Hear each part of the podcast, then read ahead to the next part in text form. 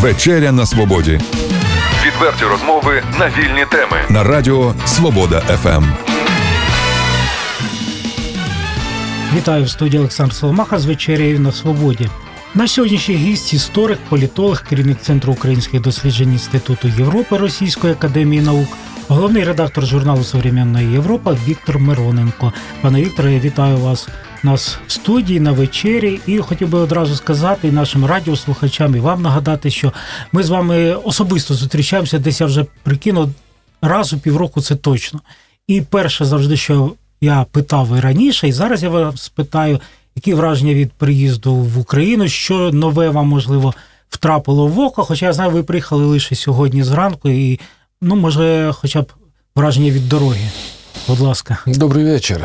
Добрий вечір, пане Олександре, дорогі слухачі. Е, ну, ви знаєте, я колись згадував в нашій бесіді, що коли я закінчив роботу тут в Україні і приїздив, було викликано мене до Москви, то мої друзі, комсомольці у центральному комітеті комсомолу зробили мені дарунок. Я тоді не розумів, що це. Вони подарували мені такий ретро-телефон. На якому був напис. Написано було, що давало сил Антею зв'язок із рідною землею. Тепер я розумію, що це таке. Знаєте, з роками, з віком відчуваєш потяг, страшенний потяг батьківщини. Це просто треба хоча б місяць, хоча б два місяці на рік, двічі-тричі приїхати на батьківщину. А сьогодні це було фантастично. Ми їхали потягом, під'їжджали вже до Чернігова, між Ніжином і Черніговом. Зійшло сонце, туман над полем, сонце, золота осінь.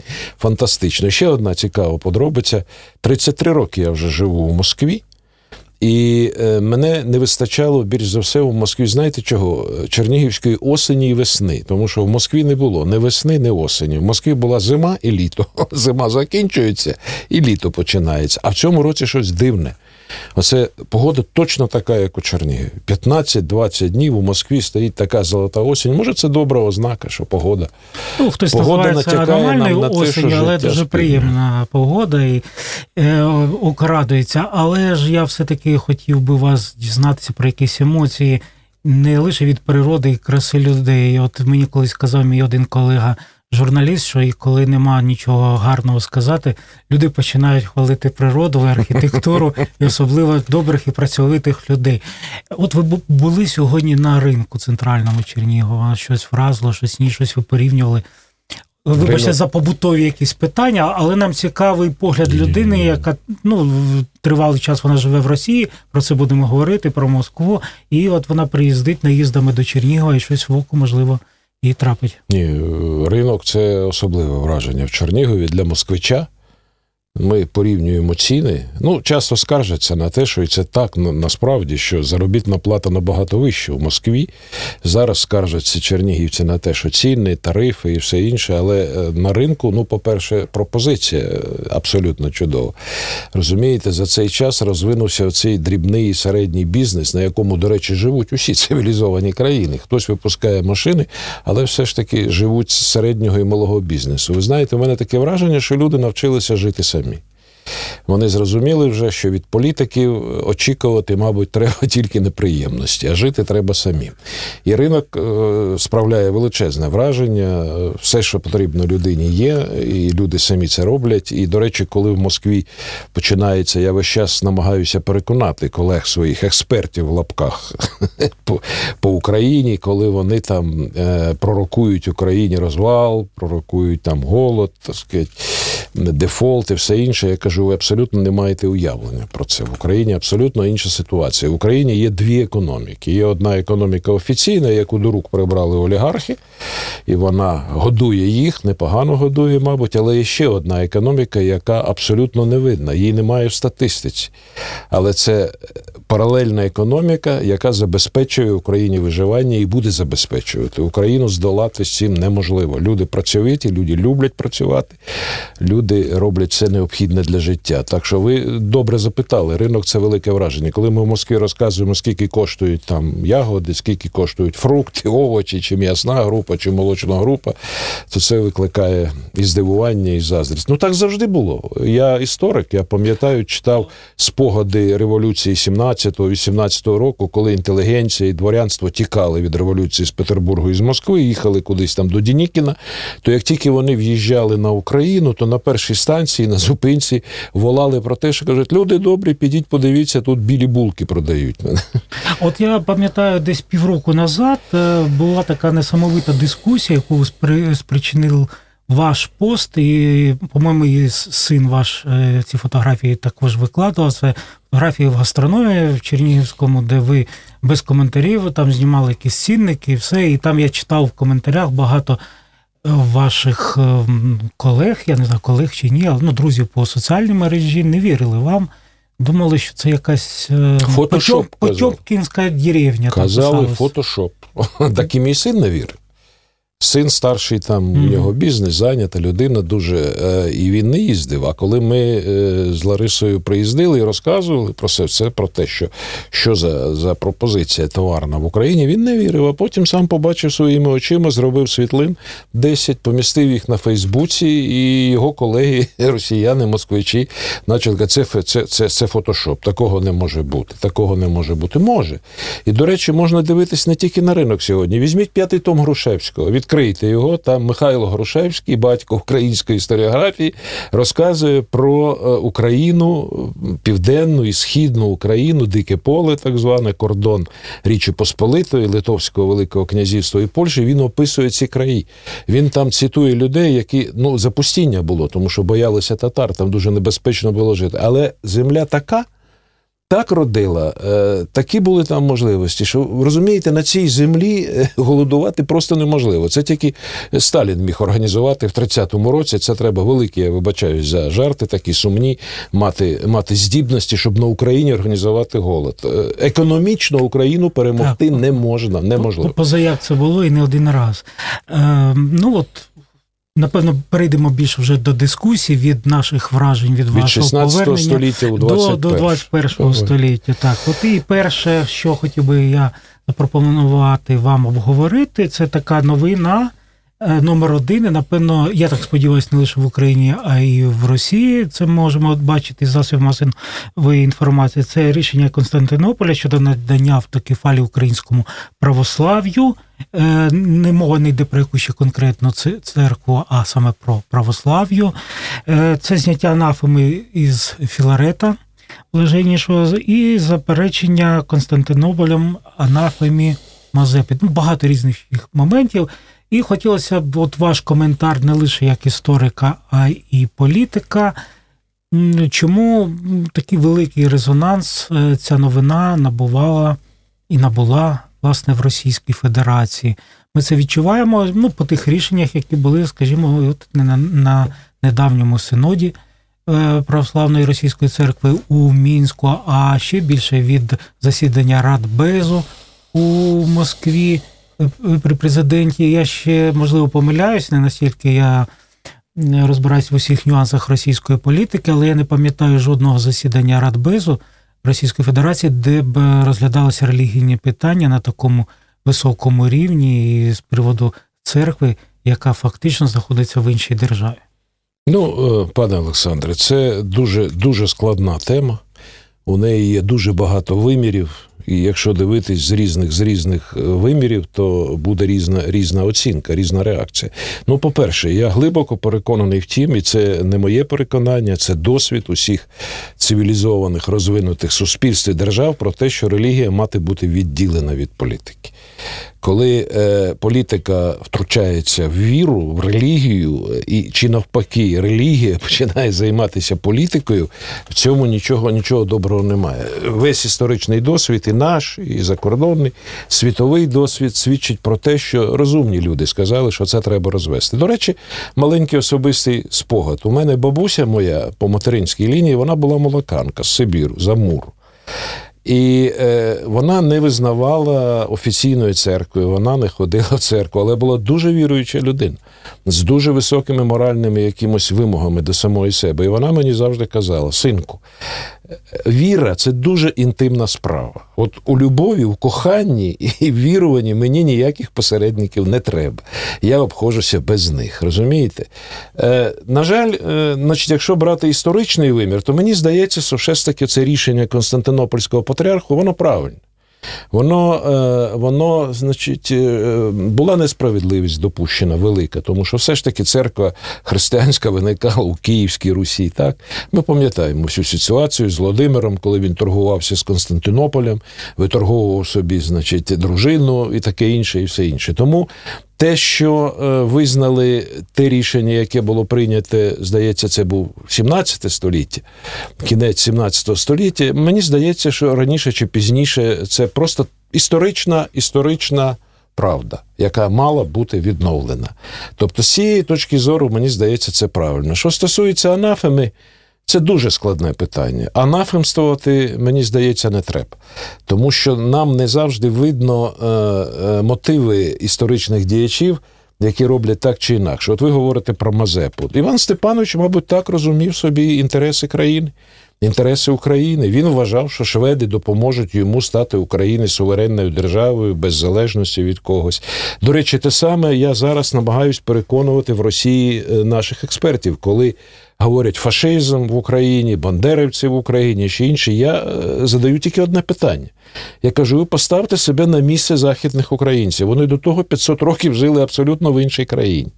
І коли в 39-му році прийшли, прийшла радянська влада, прийшли хлопці з НКВД в Галіфе, вони там за три роки наробили такого.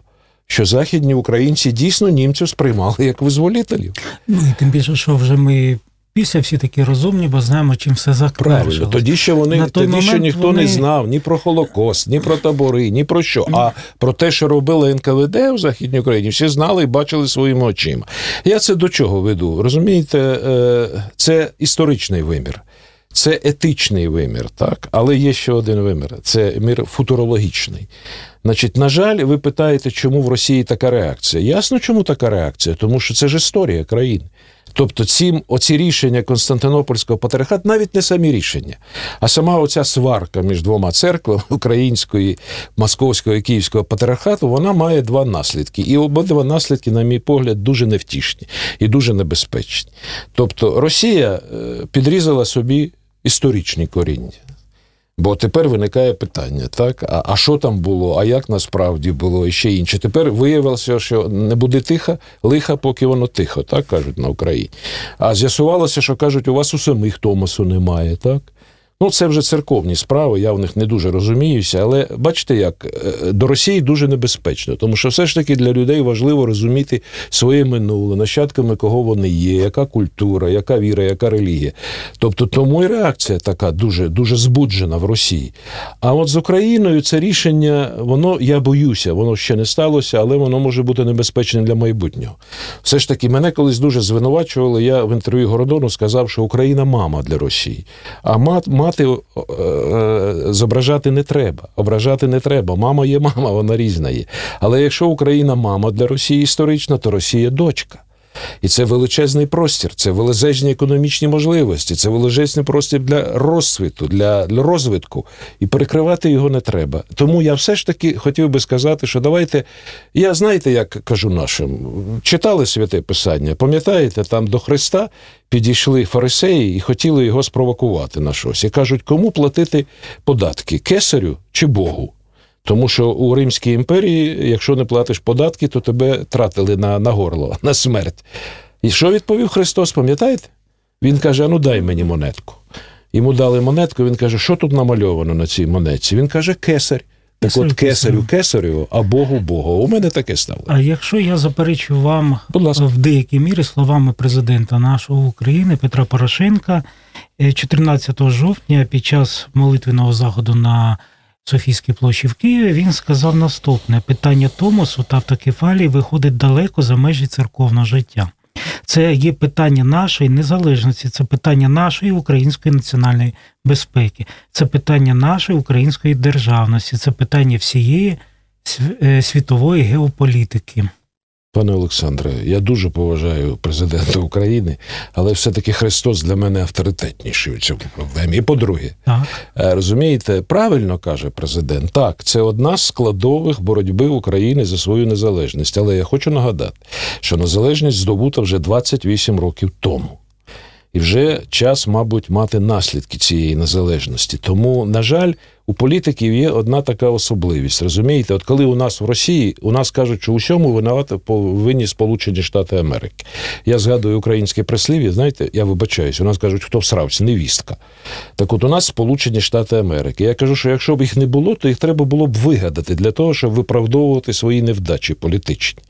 Мені здається, це важливий елемент, це дуже важливий елемент в державі мати свою церкву, мати свою культуру це скріплює суспільство, але все ж таки мені здається, е, вирішальна проблема не ця. Вирішальна проблема соціально-економічна соціально-економічна. Треба розвивати, треба розвивати економіку. Все це дуже важливо. Але б я на місці президента, я вибачаюсь, звернув би першочергову увагу все ж таки на рівень життя українців, на рівень життя в Україні, на розвиток соціальної Чому на такій землі, яку ми бачимо, ви мене питали про ринок, на такій землі, де родить усе, чому люди все ж таки такі бідні? Ви пам'ятаєте, що на жаль, Україна сьогодні по рівню життя чи майже не остання в Європі. Оце ключова проблема. Хоча я не не, не заперечую, і проблема культури, проблема світогляду, проблема віри теж дуже важлива. Ну і ми не ставимо таку за таке завдання в передачі один одного переконувати. Нам насамперед цікава думка нашого гостя на ті чи інші події, які відбуваються навкруги. Е, ну, Можливо, дискутувати, напевно, і довго і це можемо робити, але я вже запропоную іншу тему. Перейти нам так само українцям з засобів масової інформації цікаво, що відбувається в Росії. От е, ви, як активний користувач соціальних мереж, е, я бачу, що так само інколи дискутуєте і говорите про майбутнє Російської Федерації. Е, Разом з тим, паралельно в інтернеті дуже багато різних мап політичних, як може розколотися Росія, кому який шматок відійти, такі от дискусії відбуваються. Потім е, відбуваються дискусії іншого, а яка Росія може бути там після президента Путіна, чи є якісь е, громадянське суспільство, яке може народити якісь зовсім інші фігури політичних лідерів. Дуже дуже багато дискусій. Е, на жаль, можливо, не все ми знаємо, що відбувається в Росії, але певну інформацію отримуємо. І, от, скажімо, всіх дуже зацікавила тема останніх подій в Інгушетії. Ми знаємо про те, що там, е, начебто, мав би відбутися за рішенням обох урядів керівництва Чечні і Інгушетії обмін територіями прикордонними, але це спричинило невдоволення. В Україні це називають інколи зародженням якогось інгушецького майдану, який виставив проти цього рішення. Але нам найбільше впало в око навіть не те, що там зібралися люди і протестують. Нам е, цікаво те, що е, місцеві силові структури підтримали мітингуючих, і вони е, таким чином, можливо, якийсь сигнал і центру.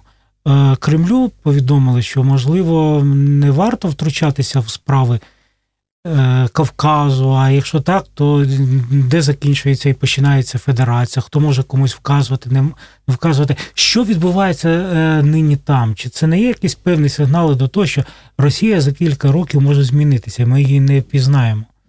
Я не хочу вам натякати, але таке враження, що чи не е, відпаде Кавказ в найближчий Пане час від Росії? Ну тут знову ж у вашому запитанні декілька запитань. Так, обов'язково як завжди до речі. на них треба так детально по кожному. Я не дуже великий спеціаліст в кавказьких проблемах, але навіть те, що я знаю про Кавказ, це дуже делікатний, делікатний регіон, дуже делікатний. У них свої традиції. Там суспільство живе ще традиціями двох-трьох столітньої давнини. Там клани, от як приблизно у Шотландії, так і там. Там кордони, вони не тільки міждержавні чи міжреспубліканські. Там земля належить певному роду, певному клану. Розумієте? І у цьому випадку, якщо казати конкретно, то хтось, значить, чи в Чечні, чи чи в Інгушеті з чиновників намагається значить, прокласти якийсь якийсь новий кордон, але тим самим зачіпає зачіпає інтереси якихось певних кланів. Ви абсолютно праві. Кавказ це дуже делікатна територія. Ви пам'ятаєте війну і 19 століття, і Чеченська війна була, і ще щось. Там треба бути дуже обережними, і треба брати до уваги те, що там свої традиції. І, до речі, це стосується і цілісності Російської Федерації. Ви знаєте, мене дуже непокоїть.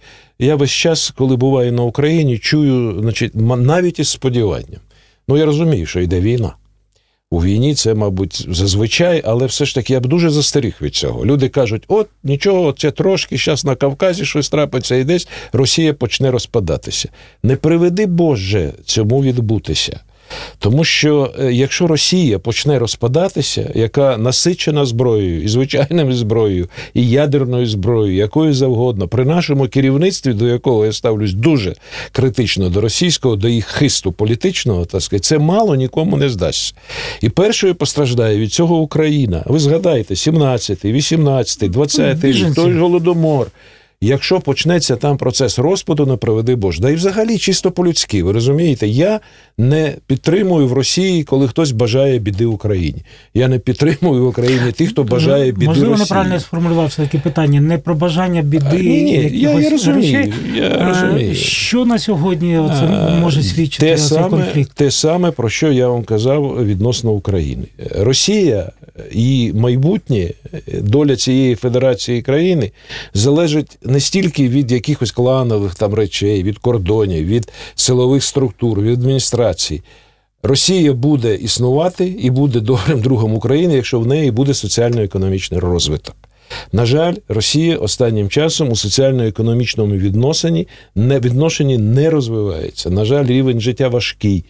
Там, у Дагестані, у Венгушеті, на Кавказі порівняно дуже низький рівень життя. Люди не задоволені своїм життям. Там присутній національний елемент, етнічний елемент, але найголовніший елемент і Росія, і Україна будуть успішними тоді, коли вони почнуть розвиватися соціально-економічному відносині, коли люди начну, почнуть жити більш з достатком, більш заможно, більш щасливими.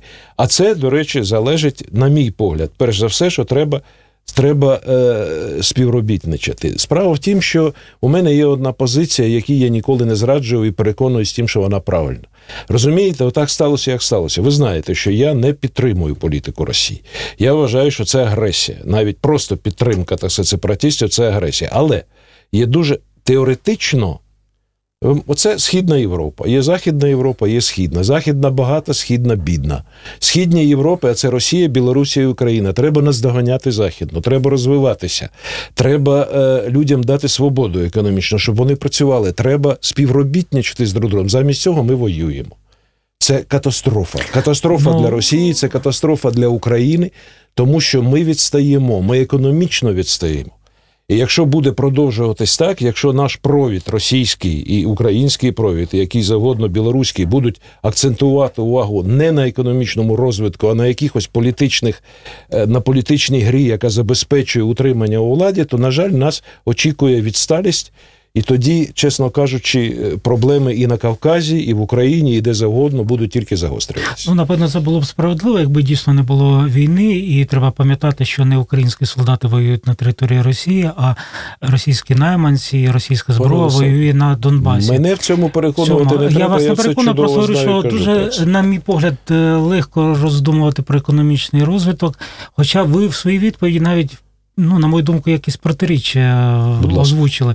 Ви сказали, з однієї сторони на Донбасі там е, національно-традиційні такі зв'язки, Не на Донбасі, дуже... а на Кавказі. Ой, на Кавказі я вже по Будь ласка. як по Фрейду кажу, так? І все схожа ситуація, напевно, в чомусь. Е, Дуже тісні ці зв'язки і традиції, національні традиції, які там є. І з іншої сторони, це ви протиставили це соціально-економічний розвиток. Дуже низький рівень життя. Так. Дуже низький рівень життя. Е, проте, е, от е, до цього часу більше 20 років, оскільки вже Путін при владі, йому якось ну, вдавалося всередині Росії ці міжнаціональні ем, конфлікти, яким чином вирішувати. Ну, не завжди це було мирно. Ми можемо пам'ятати, як це була і Чеченська війна закінчувалася, і все. От сьогодні міжнаціональна структура і взаємовідносини в Росії, вони е, все-таки як вам, як історику, як політичному експерту, вселяють надію, що Росія як держава, як федерація, вона збереже себе і вона подала якісь внутрішні проблеми, направлені на розкол чи на, на, на єдність держави.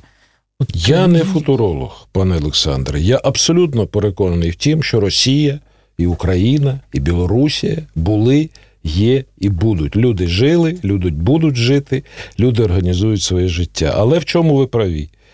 Дійсно, Росія це дуже складний в етнічному і в культурному плані організм, дуже строкатий такий. Дуже ми їхали сьогодні, до речі, з татаркою, з дівчинкою, яка їде працювати у Чернігів. Це розмова постійна. Але мені здається, що наш уряд Путін, ви згадали президента, припускається великої помилки. Вони вважають, що цю проблему можна вирішувати двома інструментами. Перший інструмент це пропаганда. А пропаганда, на жаль, в нас в Росії, я це кажу абсолютно відверто, носить просто скаженілий характер. Те, що робить російське телебачення, це злочин перед Росією, перед російськими громадянами, перед людьми, перед усім світом. На жаль, на превеликий жаль, але він працює. Люди дивляться телебачення, а телебачення на 100% те, що там розказують про Україну, це уявити собі неможливо. Це просто страшенно. Це це навіть не помилка, це злочин, як про це кажу. Другий інструмент це Росгвардія, це, це силовий інструмент.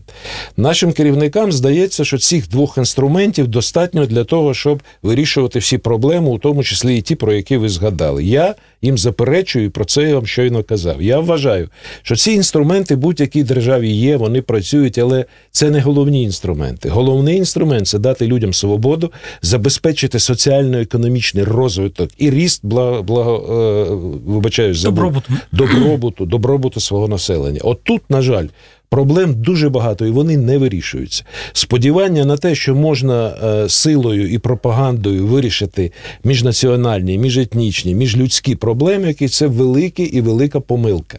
На жаль, цієї помилки наше керівництво припускає. Це мені б дуже не хотілося, щоб і український провід припускався тієї самої помилки. Можна розраховувати на пропаганду, можна розраховувати на церкву, можна розраховувати на силові структури, але я повторюю і буду повторювати весь час. Люди добрі, вас провід політиків поставили не для цього. Вас поставили для того, щоб ви забезпечили людям вільне життя, коли вони самі вирішать свої проблеми, як вони, до речі, це роблять в Україні. Ви подивіться, що з Черніговом стало. Трошки додали, мені кажуть, 30% залишили значить, податків у обласному розпорядженні обласних обласних е, адміністрацій. І подивіться, що стало з містом. Е, все ж таки вислали, вичистили місто, поставили фонтани. Приємно проїхати. Люди дивуються. Так оце шлях, оце головний магістральний шлях, а все інше це допоміжне. Це допоміжні і силові структури, і ідеологічні, і пропагандистські, і все інше.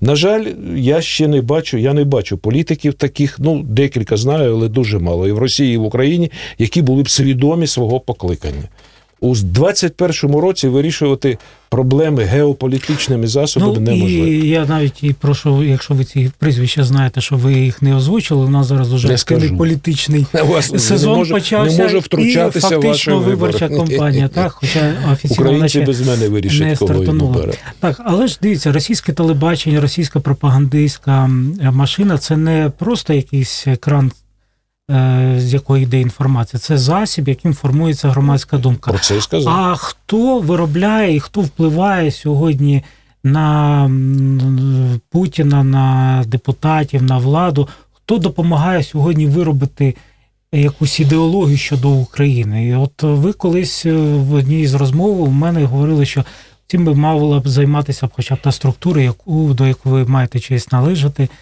Е, я не просто до неї належу, я вона і є. Але один, там ви казали один чи два чоловіка. Один, так? Все. Один. От яким чином сьогодні формується те, що от в Росії виробляється політика щодо України? Які конкретно люди, інституції, структури, я не знаю навіть ще, що може впливати на формування такого от ставлення. Вона ж не така сумбурна. Ви, ви торкнулися дуже важливого питання, дуже важливого і для Росії, і для України. Розумієте, проводити ту політику, яку проводить російський провід, російський уряд по відношенню до України, можна тільки за однієї умови. Знаєте, яка це умова? Тобто, населення Росії, громадяни Російської Федерації мають мати абсолютно викривлене уявлення про те, що відбувається на Україні, яке і робить засоби масової інформації в Росії. Я вже не знаю там за дорученням рішенням чи за ініціативою особистою в Росії. Таку політику проводити неможливо було. От ми ж з дружиною бачимо, от люди нас питають, їм треба поїхати в Україну. Ну, щось там, якісь родинні справи чи відрядження. А хіба можна туди? Та там же голод, та там же фашисти, там ще щось. Ми їм кажемо, люди добрі, їдьте, подивіться. Вони повертаються звідти і кажуть, чому нам бреше? Чому нам бреше пропаганда? Але у мене запитання і до українського уряду. А чому ви не пускаєте людей? Чому ви обмежуєте сполучення е, залізничне, авіаційне, ще якесь? Та навпаки, треба, щоб прості росіяни їхали в Україну, бачили, що тут відбувається своїми очима. І тоді не можна було проводити ту політику, яку проводить зараз російський уряд. На жаль, про Україну, якщо раніше за радянських часів, ну все ж таки щось ще там десь було, так то зараз не залишилось майже нічого. У Москві сьогодні, ну я не хочу перебільшувати значення там центру українських досліджень Інституту Європи, де я один з піру. Я роблю те, що можу. Я намагаюся друкувати свої статті, научні, давати інтерв'ю і розказувати про об'єктивно, ну наскільки я розумію, про історію України, про історію російсько-українських стосунків, і про сучасність України. До речі, слухають люди.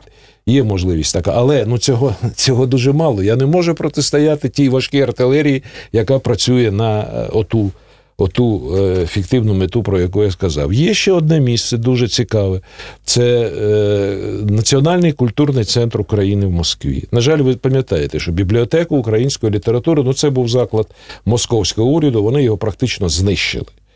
Там карна справа е, з приводу директора, немає цієї бібліотеки. Е, от Національний культурний центр України його зачолює дуже цікава людина, журналіст за освітою Валерій Володимирович Юрченко. Там дуже цікавий колектив на старому Арбаті, в центрі Москви. Щоденно там є українське життя. Ну, фактично, ви випередили моє питання. Я хотів був спитати вас і про е, цей центр на Арбаті, про бібліотеку. І ну, давайте тоді продовжимо вже почати вами. Е, от хотілося б дізнатися у вас, а що сьогодні становить собою українське життя в Росії? От і працює центр, бібліотека, ну, знищена, так зрозумів. Що іще щось є українське, де мали б згуртовуватися українці? Не не просто щоб політику навіть послухати, а поспілкуватися, обговорити якесь життя. Е, ну, не напевно, не просто ж якийсь український ресторан, а якийсь е, центр. Це добре, що ви про ресторан згадали. Ресторан поруч зі мною є, є, так, так, є, да, є, є ресторан, корчма, дуже популярний. Ви знаєте, е, українське життя в Росії знаходиться зараз в дуже складному стані. Я знову повертаюсь до пропаганди.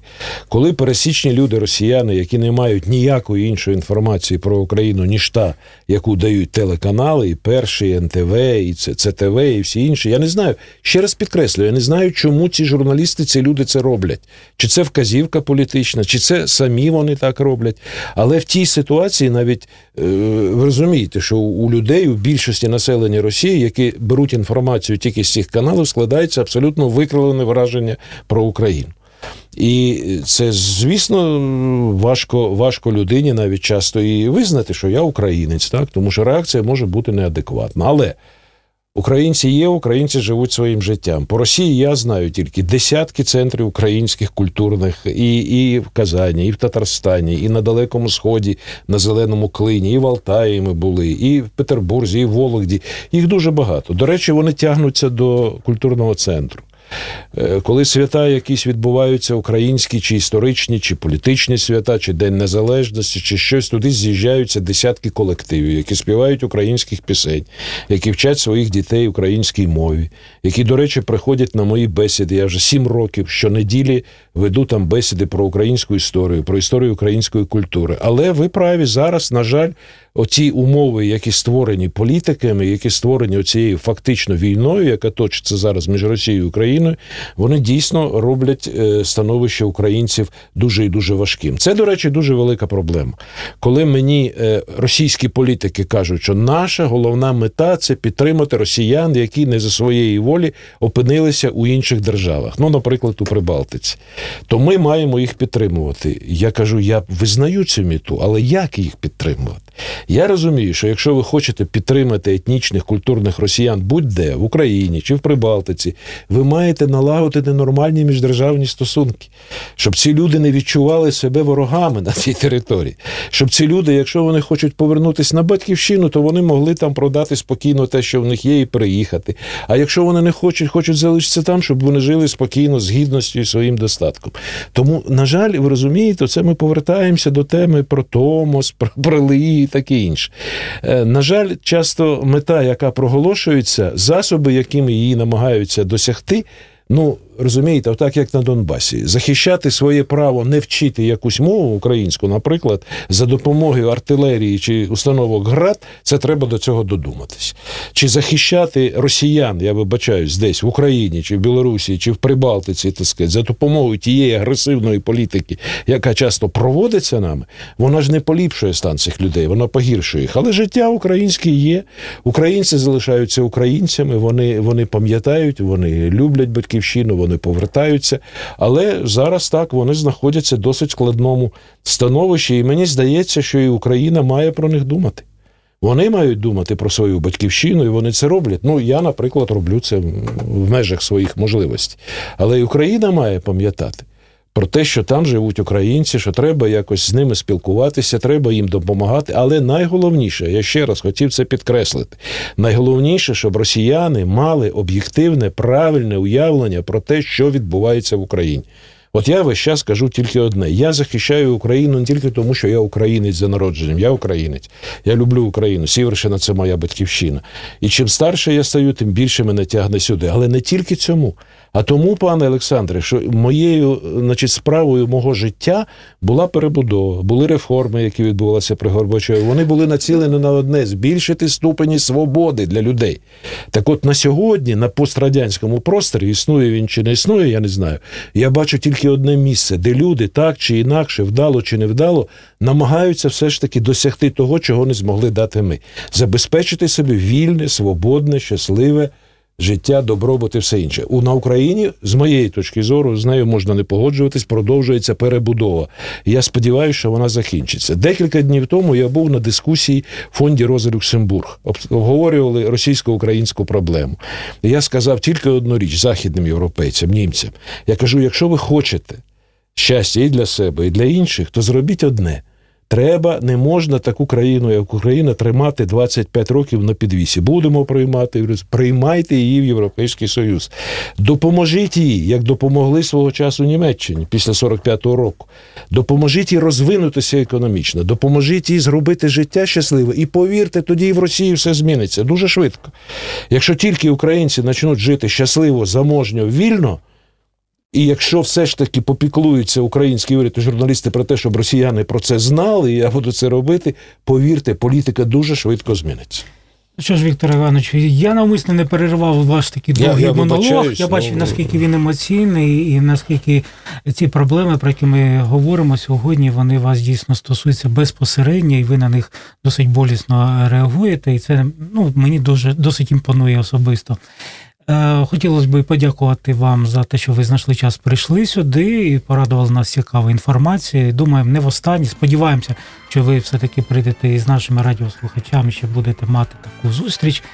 Е, хотів би нагадати, що сьогодні гостем на вечері на свободі був керівник Центру українських досліджень Інституту Європи Російської академії наук Віктор Мироненко. Дорогі радіослухачі, земляки, бережіть Україну бережіть, будьте щасливими і в достатку. І тоді, повірте, все буде добре. Так і буде. Дякую. Відверті розмови на вільні теми у програмі Вечеря на Свободі. Речі на тиждень у понеділок, середу і п'ятницю о 18.00 на радіо Свобода ФМ.